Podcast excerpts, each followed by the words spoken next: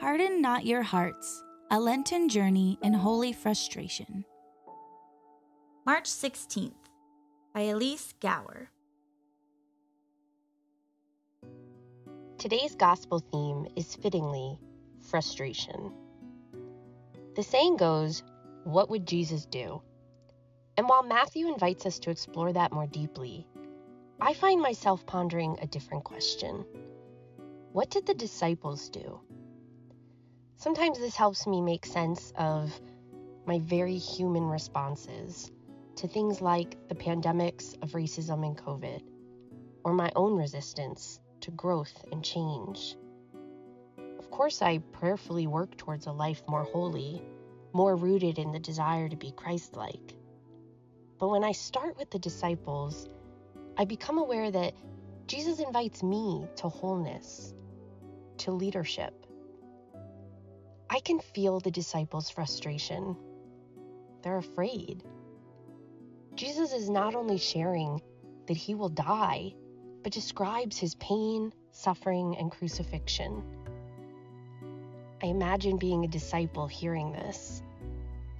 I've left everything to follow this man my job, my family, my comfort, and now I'm going to lose him?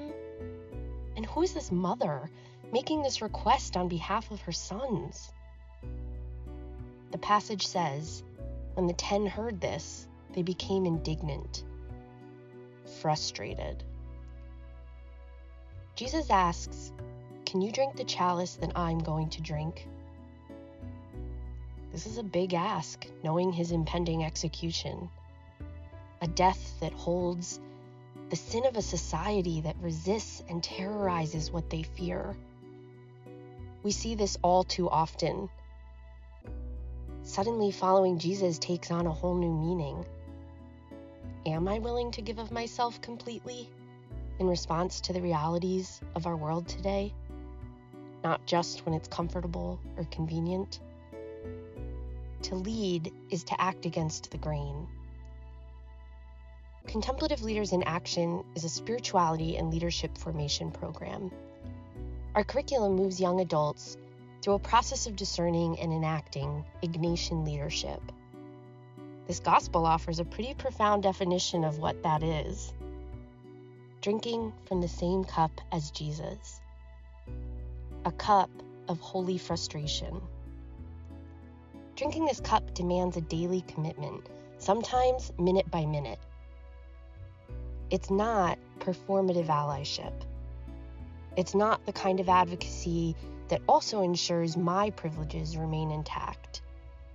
It's looking within before righteously blaming others. This Lent, will you drink this cup of holy frustration to follow Jesus towards new life?